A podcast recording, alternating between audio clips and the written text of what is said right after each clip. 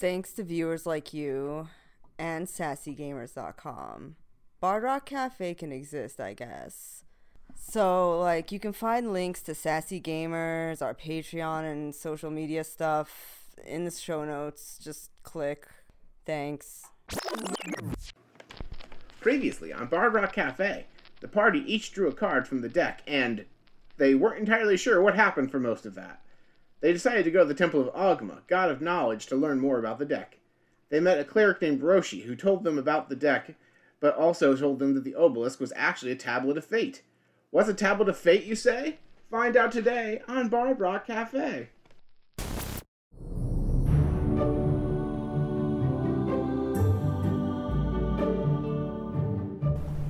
All right, welcome back everybody to episode 14 of the Bard Rock Cafe.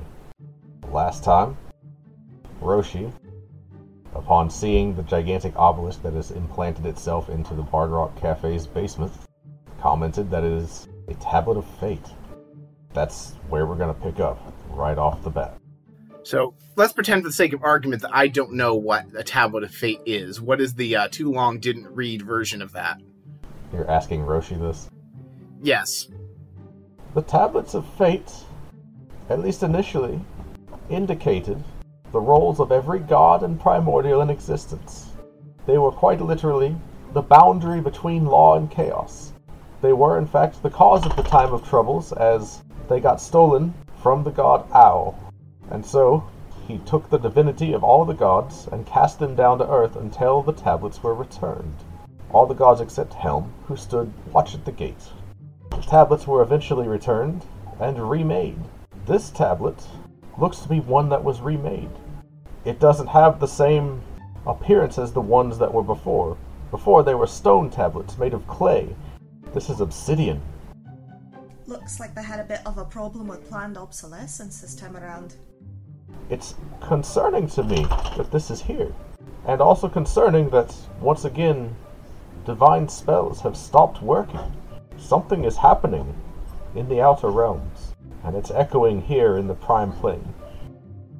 When we all touched this, the four of us as a group, it put us inside of it, and it told us to save it. So we're trying to figure out how to do that. I want you to tell me in detail everything that's happened so far. All right, so star wipe and that happens. There's a montage scene where you're explaining all the things that have happened. And I go and brew some tea the actual correct way. Epi is proud. This tastes like flavored water. Epi is not proud. Do you have any Keystone Light? Oh yeah, let me just whip you up a batch. And I just get pour a glass of water and press to digitize it. Ah, that's the stuff. Epi has a twitch. Wait, you knew my famous Keystone Light. That means you were a patron before the building went down. I look at it really closely. He was there once. Ham sandwich with a side of pickles. I was here once five years ago. I never forget an order. Right.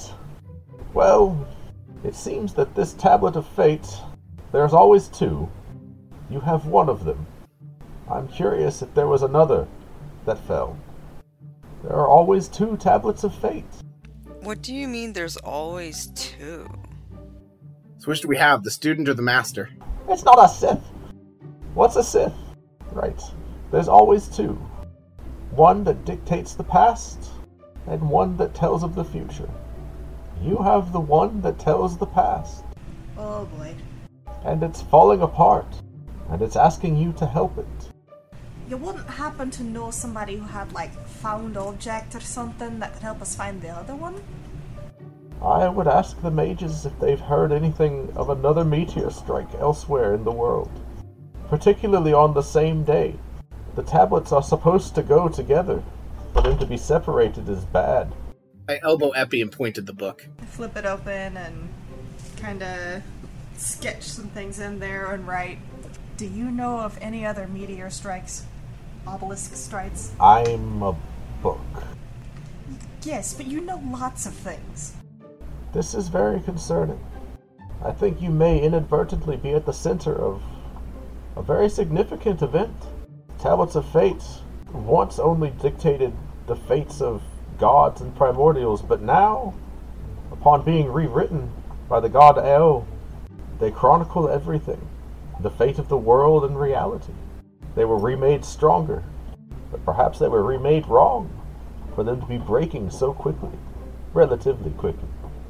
So, if there was a god that maybe was still up there, if we were to look at the last time this happened, Ao might still be up there kicking around and would be able to fix his magic tablets. Well, the last time this happened, the gods were cast down to the prime material plane.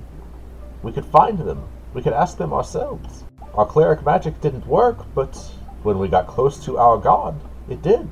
But now our cleric magic doesn't work, and there are no reports of gods walking among us. Wherever they are, they're not here. And they're not talking to us. But where will we go from here? I am at a bit of a loss. The tablet gave you the deck of many things. Yeah. Yeah. You wouldn't happen to know what the actual cards mean, would you?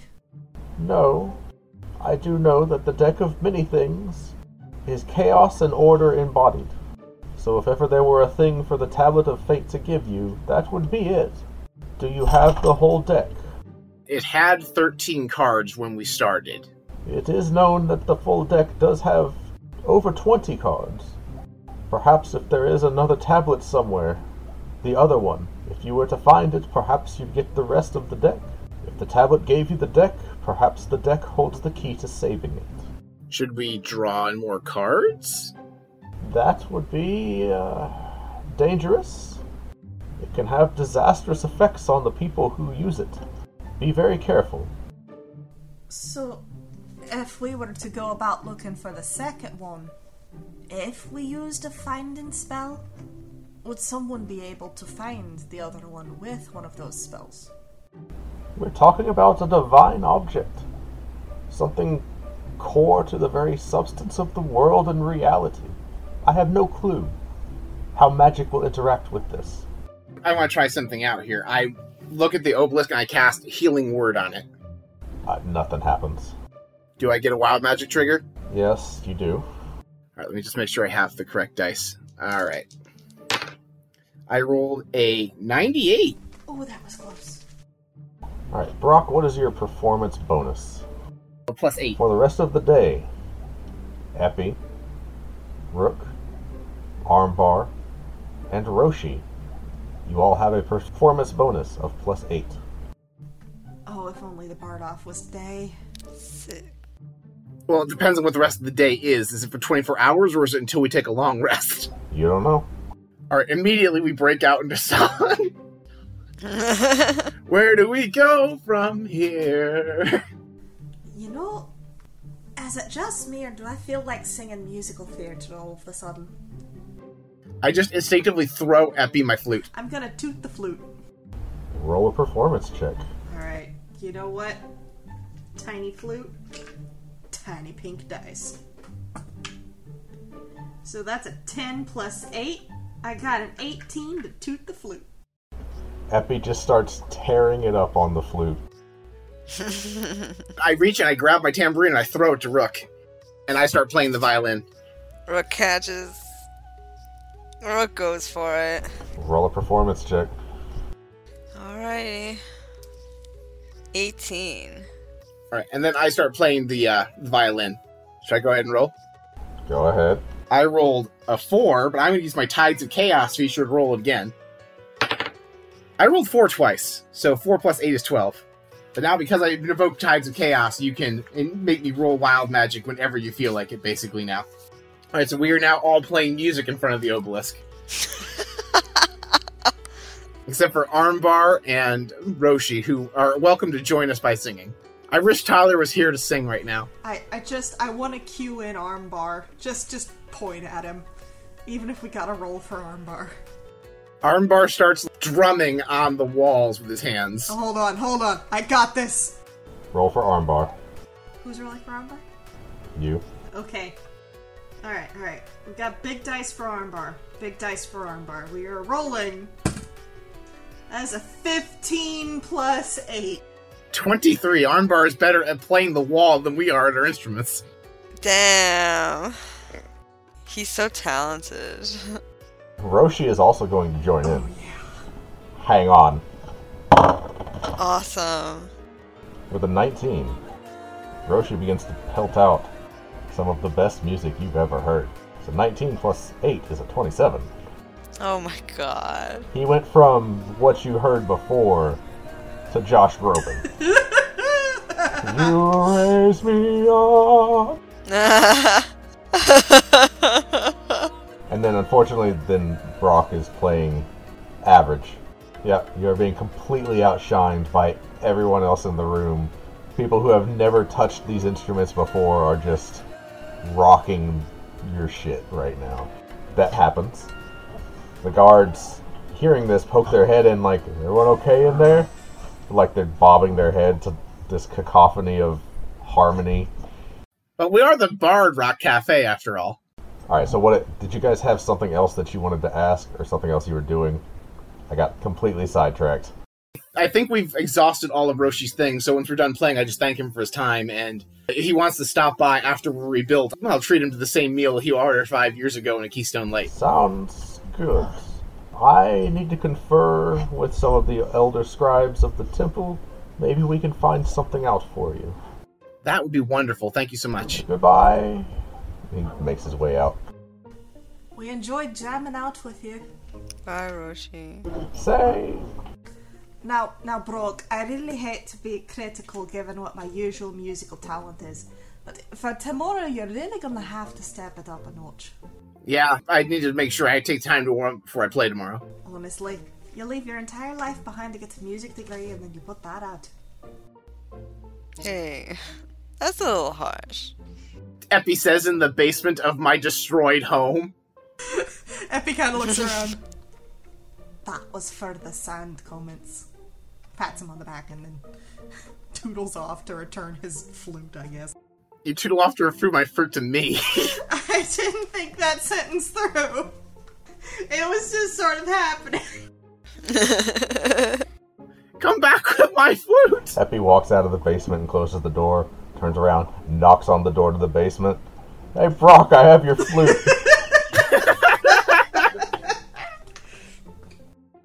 you have what knowledge you have. You know that tomorrow night is the Bard off at the Three Towers. What would you guys like to do until then? Epi is just going to look Brock up and down and just. So, not being critical, do you have an outfit planned, or are we going with the thing you've worn since the Bard Rock kind of exploded? Oh, I have that covered now. And with a snap of my fingers, I cast Disguise Self, and I'm in a brilliant new Bard outfit. D100 roll. I saw that coming. That is a 63. Okay. Nothing immediately happens, and it always it always procs in front of the obelisk. There's a whole lot of combat-focused wild magic surges that just aren't relevant right now. But anyway, go ahead. So now I'm in this beautiful, like, my fancy noble clothes I had before, but, like, it's vibrant green with black trim, and it, like, almost sparkles. Epi sort of nods in approval. Now that. that looks pretty good. Quick question though. Are those the clothes you wore to the sewers? I'm going to wash them. I don't think even Fighter could wash all of that smell out of it. Do you have a second pair that didn't have a prestidigitation tour of the underside of the city? I just spread my arms wide so Epi can see my house. Fair enough. So, now I don't normally do this for people, but I will buy you a less shitty, pardon of terms, outfit, and then you can press digitize it back into the. Uh, or no, that's that's disguise self, isn't it? Nicely done. Yes, yes, it is. See, you're learning. You're learning. Is there anything else you need for the bard off? Do you need to rig it for you, or do you want to win it the old-fashioned way? Excuse me, I play violin that I haven't played in a few days badly one time, and suddenly, suddenly you think I don't have any musical talent. Brock, I just enjoy messing with you. Fair enough. All right, sure. Let's go shopping for my new wardrobe. If nothing else, at least we can get you something that hasn't been to the toilet and back. All right, so we spend the morning of the day of the Bard off shopping for clothes. Okay. Also, do we did we get a long rest overnight though? Oh yeah. Okay, awesome. Rook hopes you don't mind if she tags along. She has nothing better to do right now. It's fine. All right, now we have a montage of me trying on clothes with the two of them as sitting in the dressing room. So, so Rook, what do you think about this one? What am I looking at right now? You know, that's the vibe I got from it too. I just don't think that pink is your color. Yeah. Brock looks at that pink shirt and just grabs it out of your hand and goes, I think it's exactly my color. And I have grab a top hat off of the shelf and I get a pair of sunglasses. And do I see Sean? Are we at Sean's store? Would you like to be? I would like to be at Sean's store. You're at Sean's store. Do I see Sean? I mean, you don't see him. Do you ask about him? I go up to people at the counter while I'm putting my outfit together and say, um, "Excuse me, is this?" this I'm told that the uh, store owners have a son named Sean. Uh, yes. Who's asking? My name is Brock Song. I am the owner of the uh, currently under renovations Bard Rock Cafe, and I. I'm a member of the Guild of Innkeepers, and I heard about him losing his job. And well, I dealt with him, and he seemed like a very good employee. I was looking to offer him a job. First of all, helping with the reconstruction, helping the contractors with errands, and then th- after it's reassembled, a long time job at the cafe. He seemed like such a hard worker. I felt terrible that I heard he lost his job. So you're here to offer him a job. Yes. Oh, I'm also hear shopping, but I chose your store specifically that I needed to. Uh, in addition to the fact you have excellent clothes here, I also wanted just to offer him a job while I was here. Let me get the owner. So the clerk kind of goes back. And out comes this short, stocky man, balding, kind of just with hair around like the crown of his head, and not the crown, the, the side of his head, making a ring. Wearing a very nice suit. The Danny DeVito, if you will. Yeah. Yeah. Not quite that extreme, but yeah. He kind of makes his way out and he says, You're here to offer my son employment. Yes. Hello, nice to meet you, Brock Song. I offer him a handshake. Takes your hand. Kind of sweaty. And I say to him, I'm a member of the Innkeepers Guild. He delivered some messages to me. I thought he seemed like a very hard worker. And when I was at the guild yesterday, I heard he'd lost his job. And I disagree with that decision. Right now, my cafe is under reconstruction. So I would like to offer him a job helping the reconstruction team rebuild it, running errands for them. And then once it's rebuilt, I would like to have him actually be my personal delivery person for the cafe. My son will not demean himself to be a construction worker. He is currently making deliveries for my store. Oh, you misunderstand. I wasn't offering him for him to be a construction worker. It was to run errands, the same type of work he was working for the guild and for your store, just for the materials they might need. So if like they need things, like it's the same type of work. I'm not asking him to do the construction. There's a pause, kind of a questioning look, and he says, So if he's going to be running errands, but your inn is in shambles, how is he going to work? There is no work. The inn is in shambles. First of all, when the inn is rebuilt, I would like to offer him a job. It sounds like he could probably move in after that, but I'm sure that these construction people would also need errands run, people to go pick up supplies for them, to go pick up their meals for them, to go and requisition things, to drop off payments, those sort of things. And Brock lists off all the things that a typical person would know about the construction business that I could name and would probably just be 10 minutes of dead air. So you want him to be the construction workers errand boy. Yes, but I'm paying them. I would like him to help them. I'm still the person paying, so he would still be my errand boy. Come back when your cafe is rebuilt. Can I roll persuasion on this guy? That is a 16 plus persuasion is 6, so 22. Okay. And you know what? Just for fun, go ahead and make your wild magic roll. That is a 23. And that is my regular wild magic. Yep, you have this table. All right. My skin turns a vibrant shade of blue. It says a remove curse spell can end the effect, so I think this just my skin is now blue. Your skin is just blue. So you say this, and your skin turns blue immediately. Oh, that's new. The man seemed like he was about to respond. Sees your skin. And the fact that I'm not even shocked by the fact my skin is blue now, by the way. Right. He he leans over, whispers something to the clerk, and makes his way back into the back. The clerk says, "Ah, I'm sorry. I'm afraid we're going to have to close the store now. Uh, you're going to have to leave. Can I check out first or no? Make it quick." All right, so now that I am bright blue, I, I'm gonna have like a pink and blue like tone outfit to go together. So I bring up the pink tuxedo and pink top hat that I assembled, and I check out with them. Okay. Epi leans over to Rook. Do you think he's colorblind or making a fashion statement? Pink and blue go great together. You know, I, I think you're right. I think he's just gonna do what he's gonna do. I would have gone with blue and green myself. Do I hear that? Do I have time to change my mind? You have checked out. All right, we go to the clothing store that Epi wanted to go to, and I get a green outfit so I can decide before the show. So, just for the sake of expediency, you get yourself a good outfit. You've made an impression on the guy. And the sun is getting higher and then gradually lower in the sky. So, do we know how long this one's going to last for, or are we just. Are you just sort of blue now? Do we ever know how long these will last? Fair point. Can we roll Arcana to see if we know how long it'll wear off? Sure. I rolled a 10 plus 1, 11. I rolled a 6 plus 6. It's a 12. Could be a day, could be a year. You don't know. We can look into it. Blue skin is not that scary a thing. It suits you kind of strangely. I'm going to roll. I'm just going to roll a d6 at my table. If I roll evens, Brock's going to wear pink, and if you roll odds, he's going to wear green. I rolled a 2, he's sticking with pink. You know what? At least you're confident. It's how you wear it. So you get the sense that if you're wanting to take part in this Bard off, you might want to start heading that way. And that's what I do. And my band already knows to be there too. Yes, so DJ, Melody, Harmony, they're all there. They meet you at the front door. They've got all their stuff. You just hear Armbar in the in the audience. Oh, you got this, Brock. Knock him dead. There is a sign-in sheet going around. Sarah is the one holding it. She sees you, Brock, and she walks right up to you. Brock!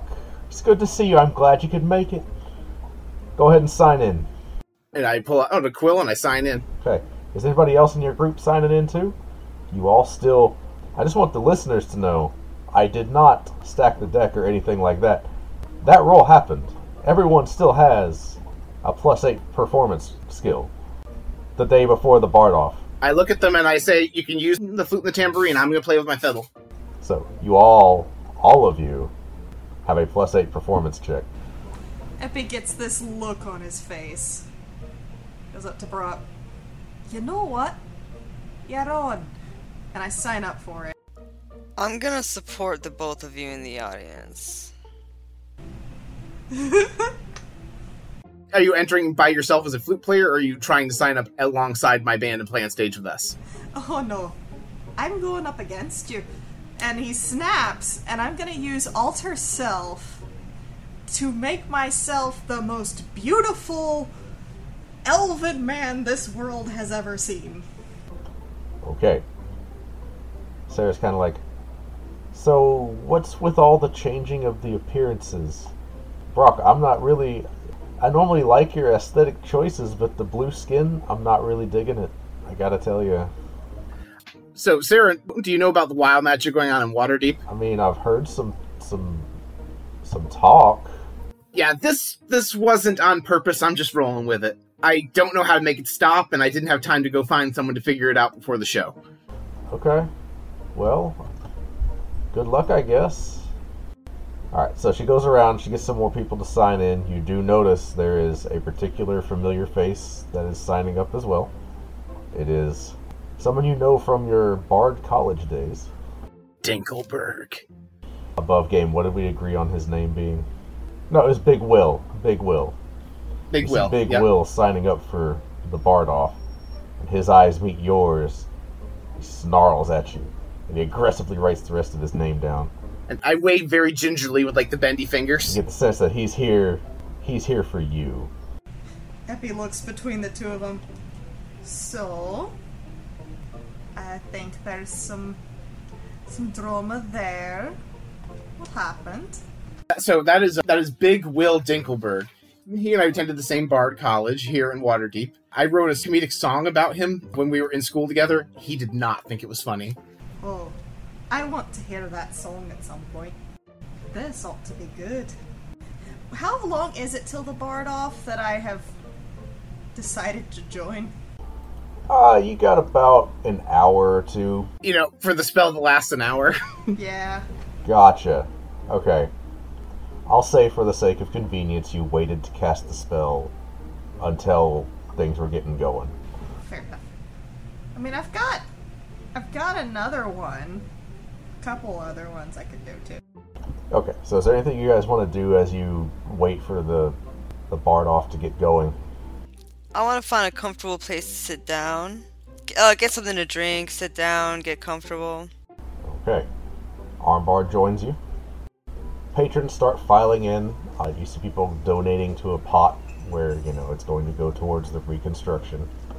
Sarah is schmoozing people as best she can to get them to donate some more and to buy some more drinks. There is a signature drink for the night, Keystone Light. It's selling like crazy.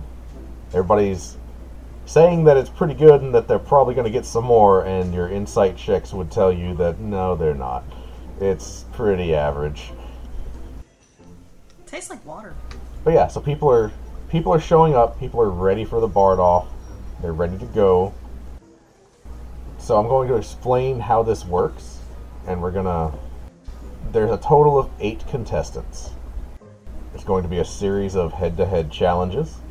There's going to be a series of contested rolls. Whoever wins the most rolls is the one that wins the contest. Depending on what you do, that might affect your roll. Once all eight people have gone, there will be four left. Of the four that are remaining, the crowd will pick who they liked the most. Make sense? All right. So, there will be a series of three checks for Brock and your band. Epi, you'll have a series of three checks. I'll roll your opponent. And then everybody's going to give a second performance to try and win the crowd.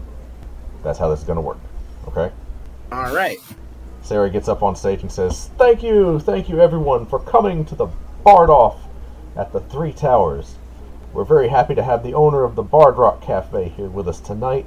I know you all are aware by this point that a meteor struck his cafe, which is just an act of God. And now it's just in rubble, and we like him a lot. He's a great guy. You should go pay a visit to his tavern when it gets back up and running. He's a good friend of mine. We've been working down the street from each other for a long time. It could have just as easily been this tavern that got wrecked. So I think it's only in good faith and in a neighborly spirit that we try and help each other out.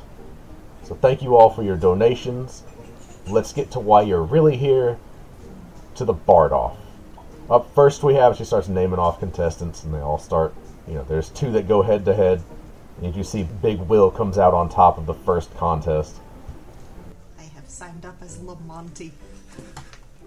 Okay. Lamonti. Roll me a D4. Real quick, just to see who your who your opponent is. That's the triangle, right? Yes, that's the pyramid. Okay, alright. So, guys, guys. Should I use ketchup pyramid? Tiny shiny pyramid? Or black pink pyramid? Black pink pyramid. Alright, black pink pyramid it is. Here we go, here we go.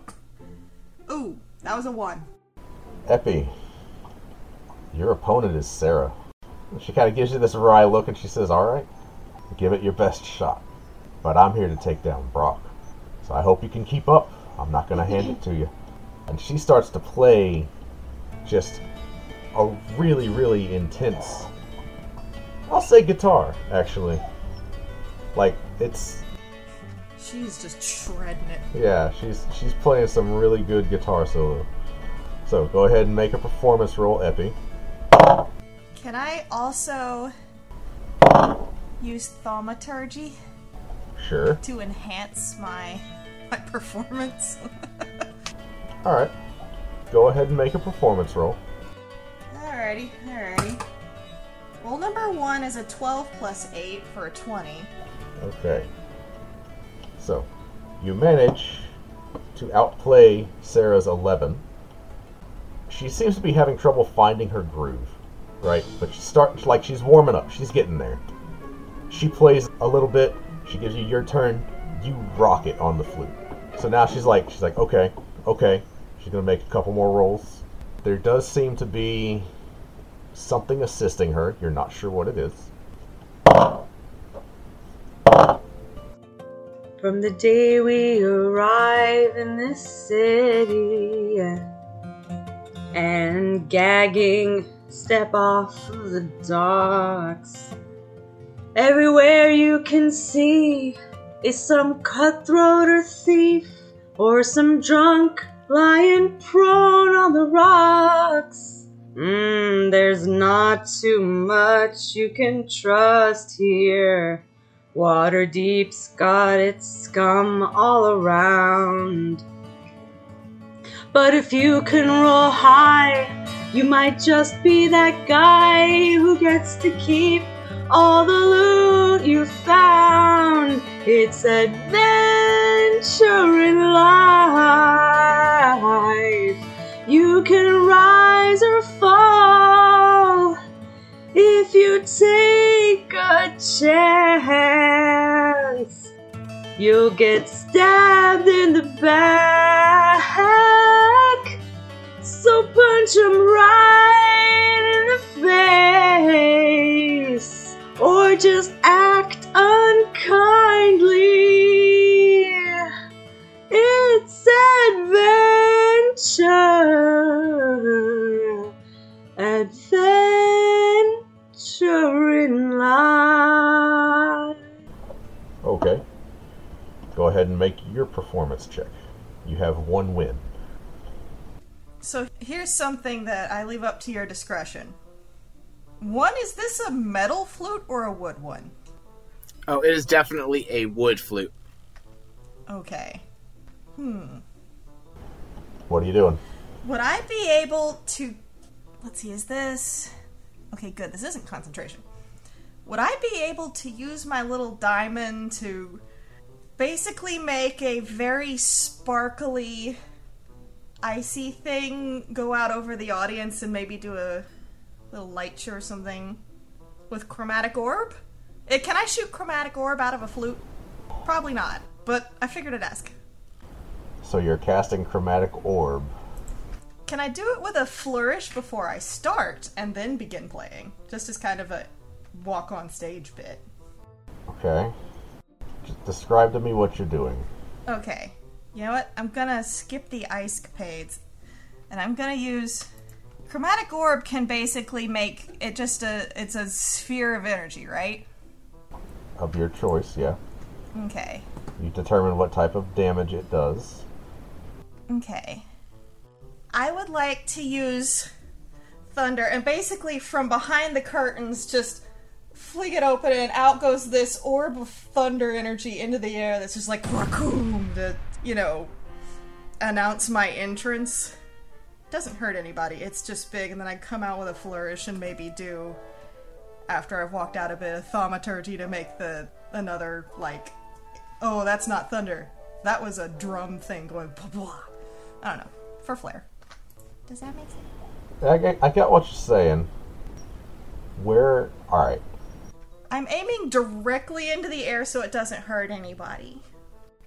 I'm trying to pull a kiss here, but like with with thunder. It's okay if no. So, Chromatic Orb has a range of 90 feet. Where are you aiming it? Well, I'd like to aim it so it goes off above the crowd.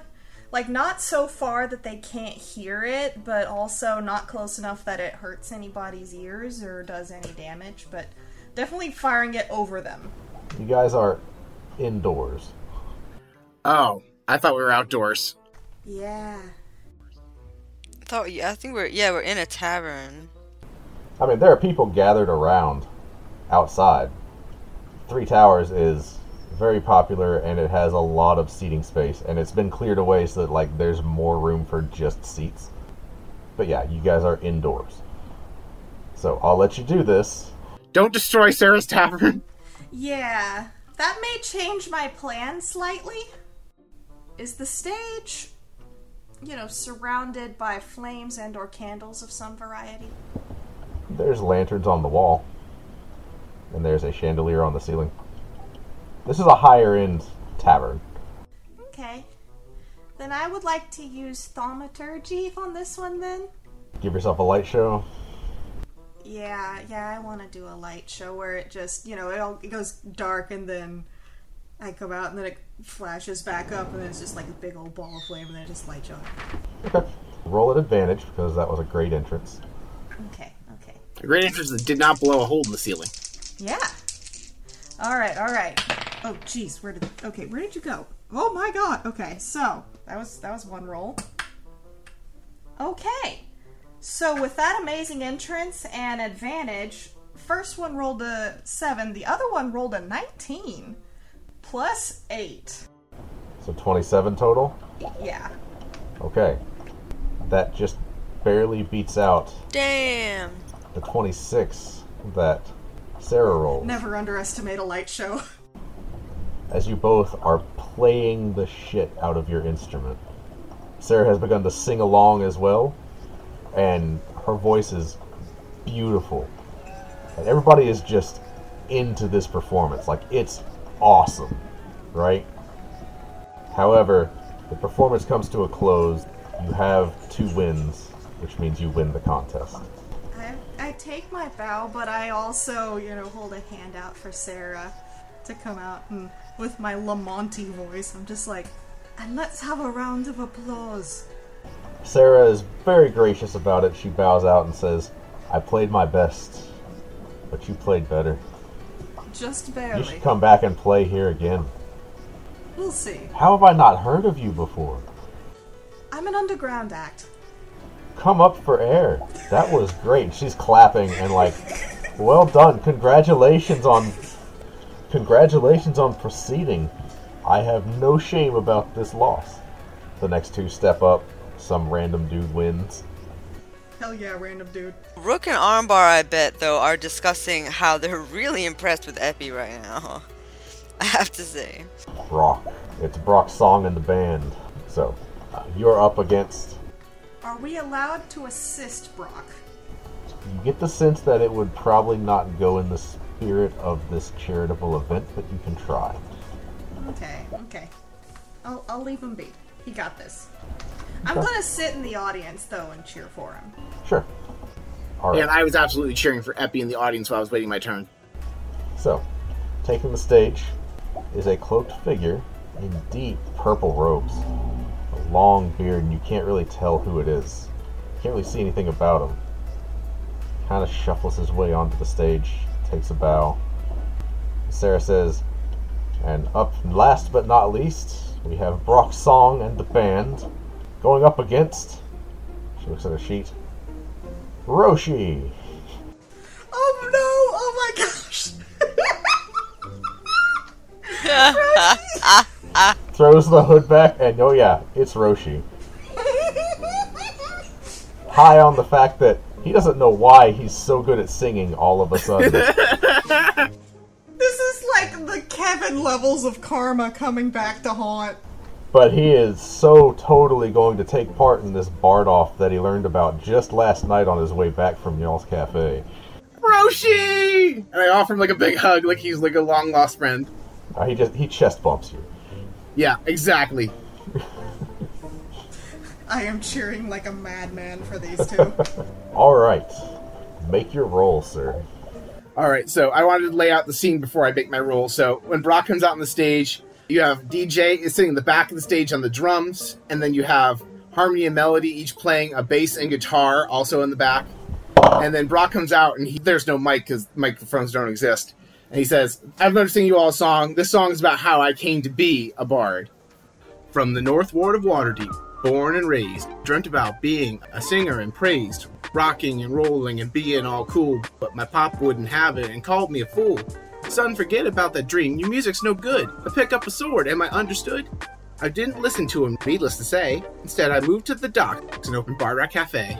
So Brock plays the song, and at the end, there's a when he does a flourish, and he casts the spell Earth Tremor to gently shake all of the ground. But he's far enough away from everything. He actually he makes it so that there's no one that's within the 10 foot radius of where he's casting it on himself, except him. Okay, all right. So roll at advantage. All right, and I want to put bardic inspiration on myself as well, but I won't necessarily use it until I see.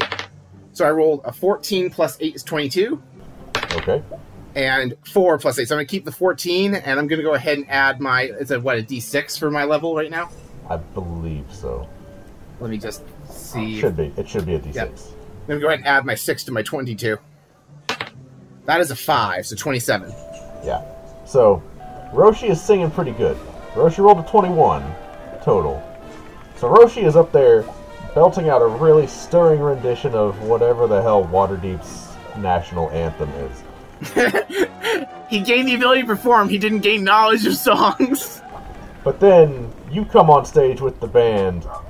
The band is killing it. You're killing it. You have some magic making it even more awesome. I need to roll to see if Earth Tremor is that a cantrip? Uh, it is not. It is a first level spell.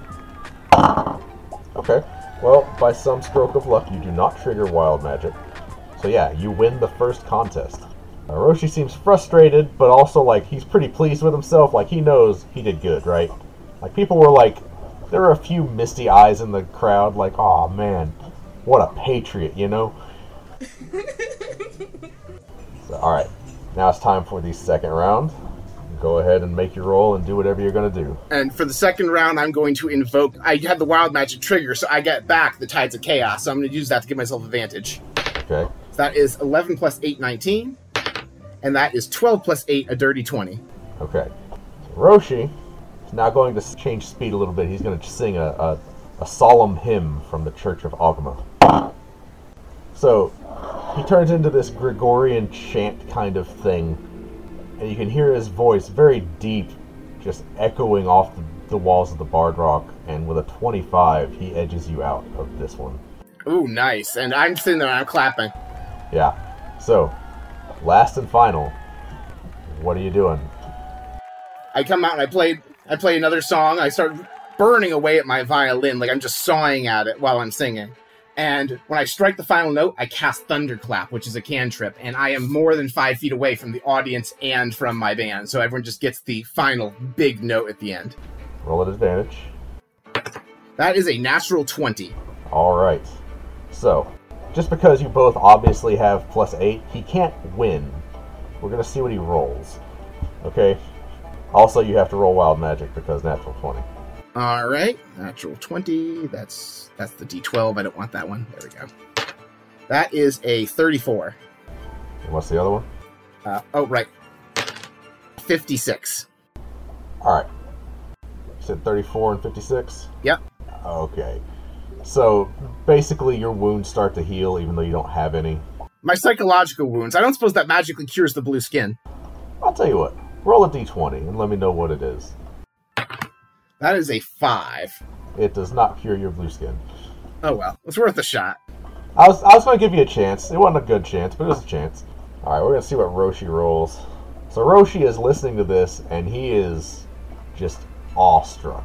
Yeah, I'm playing like my fiddle's catching fire. Long pause. Was also a natural 20. So, how'd it go? He sent a picture. Oh, wrong. He one. rolled a natural 22. He did. So No. the way this works, you're both. I'll tell you what. Hmm. It's a freaking duet. Nope. No. It's a tie. So we both advanced to the finals. You both advance to the finals. For this last performance, there's now five of you. Each of you gets a turn on the stage to give the performance of your life, right? You're trying to get the crowd to vote for you. Sarah goes around. Each of you gets a colored token. She only had four, so she actually gets like some wood coasters for Roshi. But yeah, so Brock, fittingly enough, you have the blue token. Epi, you have the purple token. Roshi has the wood coaster. Um, the red token goes to Big Will. And then there's a yellow token that goes to the other random guy. Uh, I'm going to go ahead and roll for Big Will, Roshi, and the other random guy. And then I'm going to let Epi get up and do his thing. So Big Will rolled a 16 plus 4, so a dirty 20. Random guy rolls a natural 1. Face plants on his way up the stage. And Roshi 21. So, 20 and 21 are what are on the table so far, and then the natural one guy just didn't even perform. He tripped on his way up the stage, broke his nose, and just left. Aw. Poor guy. Like there was some some clapping just from him face planting, but like in the mocking sort of way. Wah, wah, wah. Yeah, yeah. So, Epi, you're up on stage. What are you doing? Okay. So, can I do a series of spells to work up to me popping out on stage? Okay. Let me check all of these for concentration, make sure I'm not losing anything. Okay, good. In preparation, I'm going to cast two spells while I'm waiting for my turn. One being Misty Step, and the other one Comprehend Languages. Okay. Don't worry about it. So, after that, because you can compound thaumaturgy, I'm gonna I'm gonna start with making, you know, the harmless tremors like things are about to get started. I'm gonna have the instantaneous sound of just, you know, that duh duh duh kind of drum thingy going on. All right. All right. I dig it. Of course, we got to get the light show going because that worked so well last time. And because I can keep compounding this, I'm going to make my voice boom rather than it's up to three times, but like louder than normal. Okay. And I'm going to use Misty Step to appear and a poof of smoke in, in front of it. Hang on. Roll me a d100. Oh, jeez. Okay. Okay, here we go. That's a 99. Are you serious? That's a 99. Is that firebolt? Is that is that a ball of fire? I don't want to have a ball of fire, but I rolled a 99. Roll me a d20. Oh no. Okay, here we go. You know what? Big booms get big dice. Here we go. That's a 19. Okay. Lay it on me. Is 99 the firebolt? No. Oh, thank God. What is it? choose choose one of your your party members. For a good or a bad thing? Choose one of your party members. Hey, Brock, how much health do you have? Total, I have 31, and I have a feeling you rolled a 99 and a 19. If I was a gambling man, I would say that this is a positive effect. Okay, I hope so. Because I'm going to point to Brock and just be like, this one's for you. Just because. What happens to Brock? Brock, you gain the benefit of the ninth level wizard spell, Foresight. You can now see about 10 seconds into the future at all times. I'll let you know when it stops. You have advantage on everything. Oh, okay. I regret nothing. I am so glad I picked Brock. Oh, oh, this is. This is some fate level nonsense. Okay. you pray for fun rolls, you get fun rolls. Okay. So, since I am on there with my big, you know, flourish, and I've got Misty Step going and comprehend languages. Okay? It doesn't let you speak any language, it just lets you understand any language. That's fine. Okay? I see what you're trying to do. That's why I figured I'd say it. Appreciate it, appreciate it. But anyway, so you're up on stage, you do the light show, you do all of that. Do me a favor.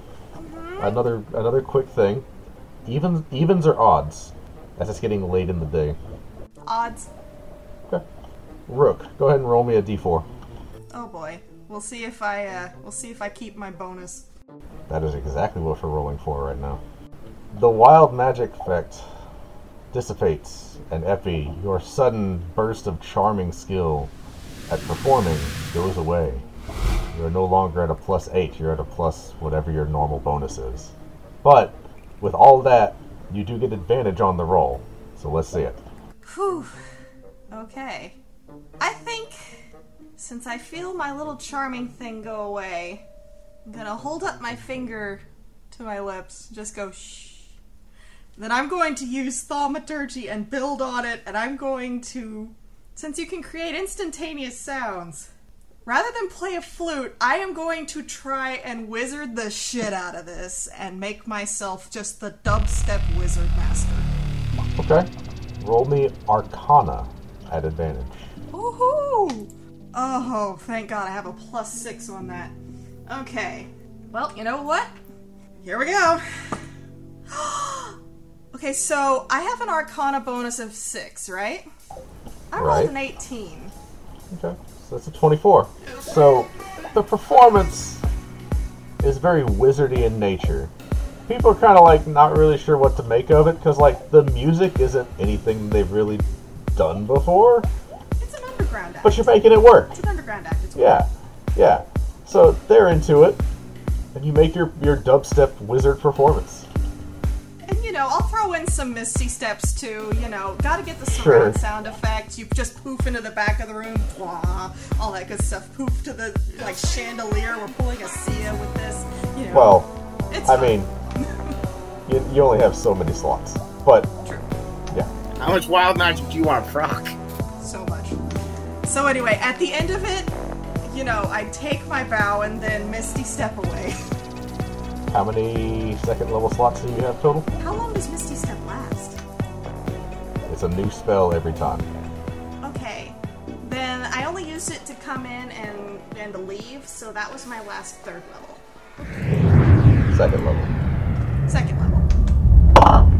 You do not proc wild magic on the second one. Whew, okay, we're good. All right. And now, Brock song. With so much advantage. Gosh, I just love being the great Brock song. I am the master of rhyme. Every bar here'd love to be me, Brock song, at least for most of the time. There's no bard in town as inspired as me. I'm the apple of everyone's eye. You wish that you could be admired like me because I'm such a spectacular guy. No one sings like Brock Song. No one swings like Brock Song. No one performs ballads for queens and kings like Brock Song. For there's no bard in town half as sprightly. The stage is where I belong.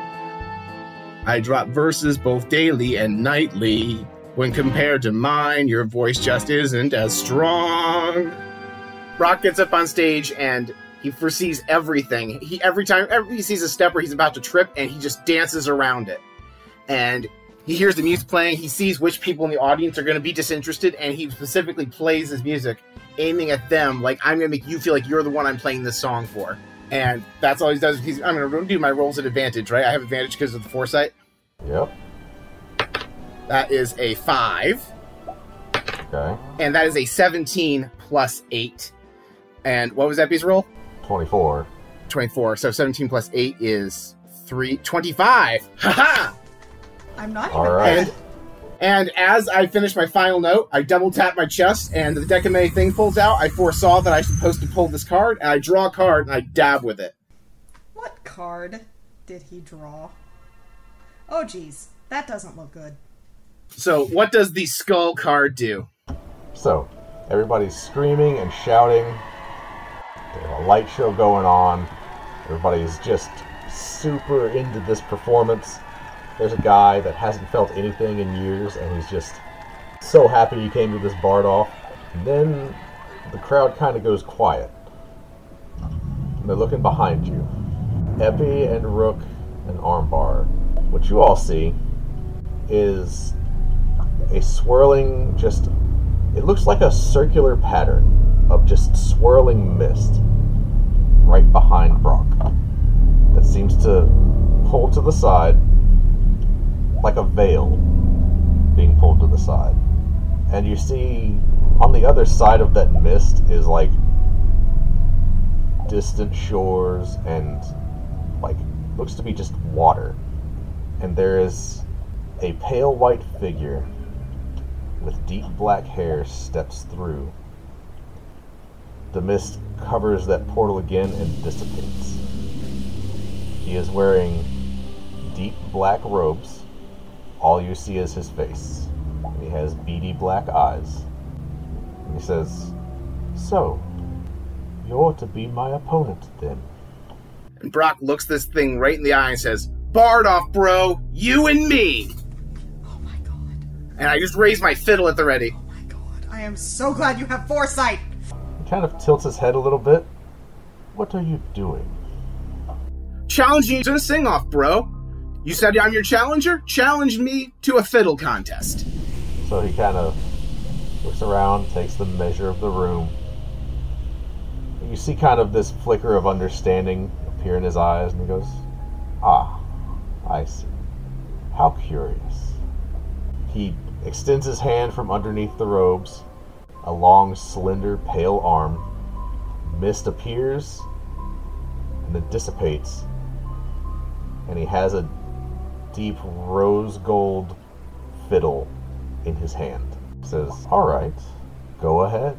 All right, so Brock pulls out his fiddle and he starts playing like he's never played before. The devil went down to Faerun. He was looking for a life to steal. I was in a bind 'cause he was looking at mine, and I was hoping to make a deal. You see, I was in this bard off sawing on my fiddle and playing it hot. And the devil looked like a gambling type, and I said, Death, show me what you got. And just like before, the foresight tells him every time that he's like exactly what note he should hit, and he hits it. And he gives himself bardic inspiration just in case. And he starts singing a song to this deathly figure, and I roll four. Heaven help me. I'm switching to the green dice for that second roll. And a natural 20. What kind of Disney Channel not amazing, first of all? But, that, oh my god. What did you roll? What did you roll on your bardic inspiration? I don't have to use it, I just gave it to myself. So 28's high enough for you? I thought a natural 20, I didn't need to go, but yeah, sure. Uh, what's. I get like, what is. We said a d6. Yep. That is a 1, so it's a 29. And then do I roll the wild magic right now, too? Yeah, go ahead. That is an 82. And a 2. Okay. So, on a 2, you need to roll wild magic again. But it's on a different table this time. I'm not going to tell you what the table is. But roll wild magic again. 2d100s. That is a 48. And an 83. I've never been more invested in a fantasy bard off. I don't want Rock to die, but also this is awesome. You said a 48 and an 83? Yes. Okay, hang on one minute. Like how the wild magic just interrupts the action. Come on, thing that makes him unable to play a fiddle. Not me, the other guy. I'm kind of okay being in second place on this. The silence. I'm so glad I reached for my other die, by the way. Oh yeah, I am so glad I accidentally triggered wild magic Yes. and gave you advantage. Oh my god. Maybe I need to pray for less fun rolls. The result is killing me here. I know, it's the long pause that is killing me. Brock, who is your deity? My deity is probably. Is there a god of music? Yes, I'd have to look him up. Hang on. But yeah, there's a god of music. Yeah, I feel like that would be Guttenbrock's deity. I mean, he was probably raised Tyr, but I feel like he converted. Gotcha. Okay, I and Epi am on the edge of my seat. so if you could ask your god for anything, what would it be? Help me heal the obelisk.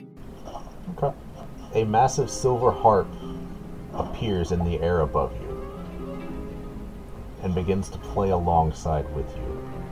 And so while the pale man is playing very well, between you and this divine assistance you're getting from this harp above you, it escalates your performance from really, really good, like the best you've ever played, to something like it to say it like it is actually a religious experience. Quite literally. Yes.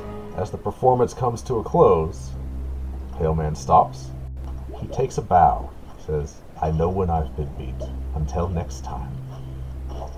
And the misty portal appears behind him again, and he steps backwards through it. Looking up at you at the last second, taking a measure of your face so that he recognizes you. And then he's gone. And the crowd's just silent.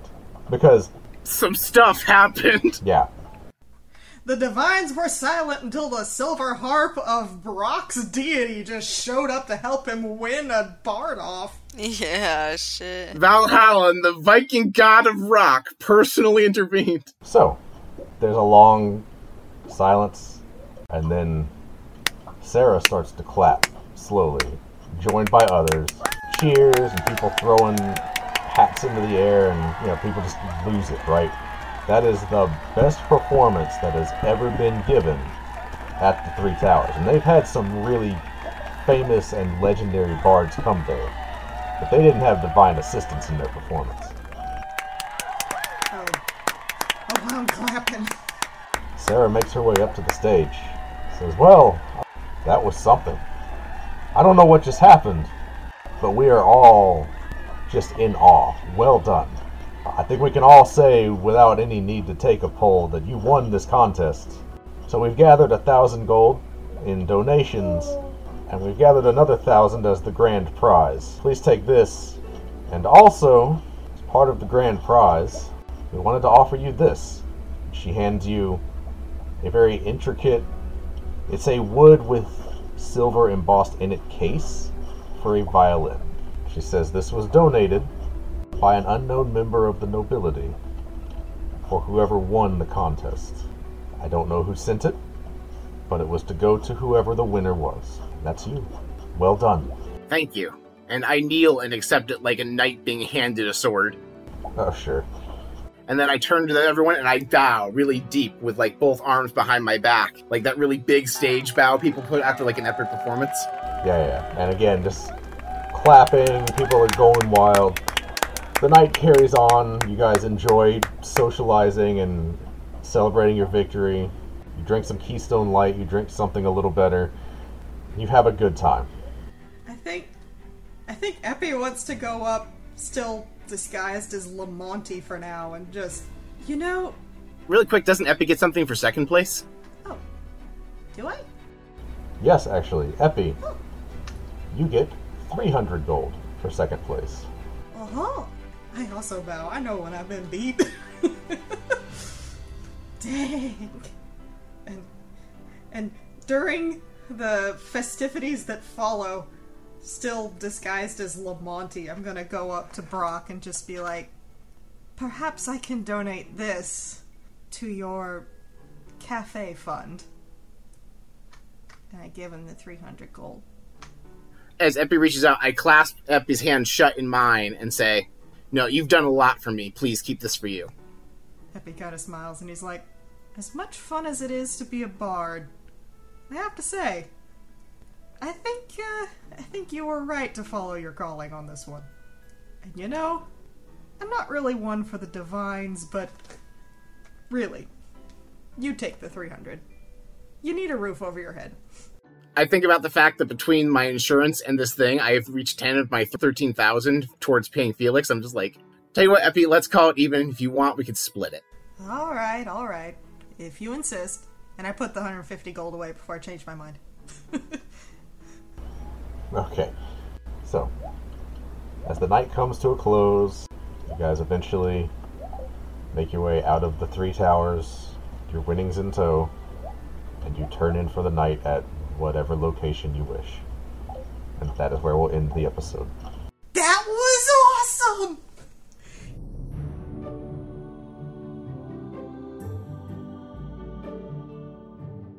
Okay, you listen to Bard Rock Cafe. Get on to sassygamers.com and listen to more episodes. And become a patron. I'll read your cards. Do it.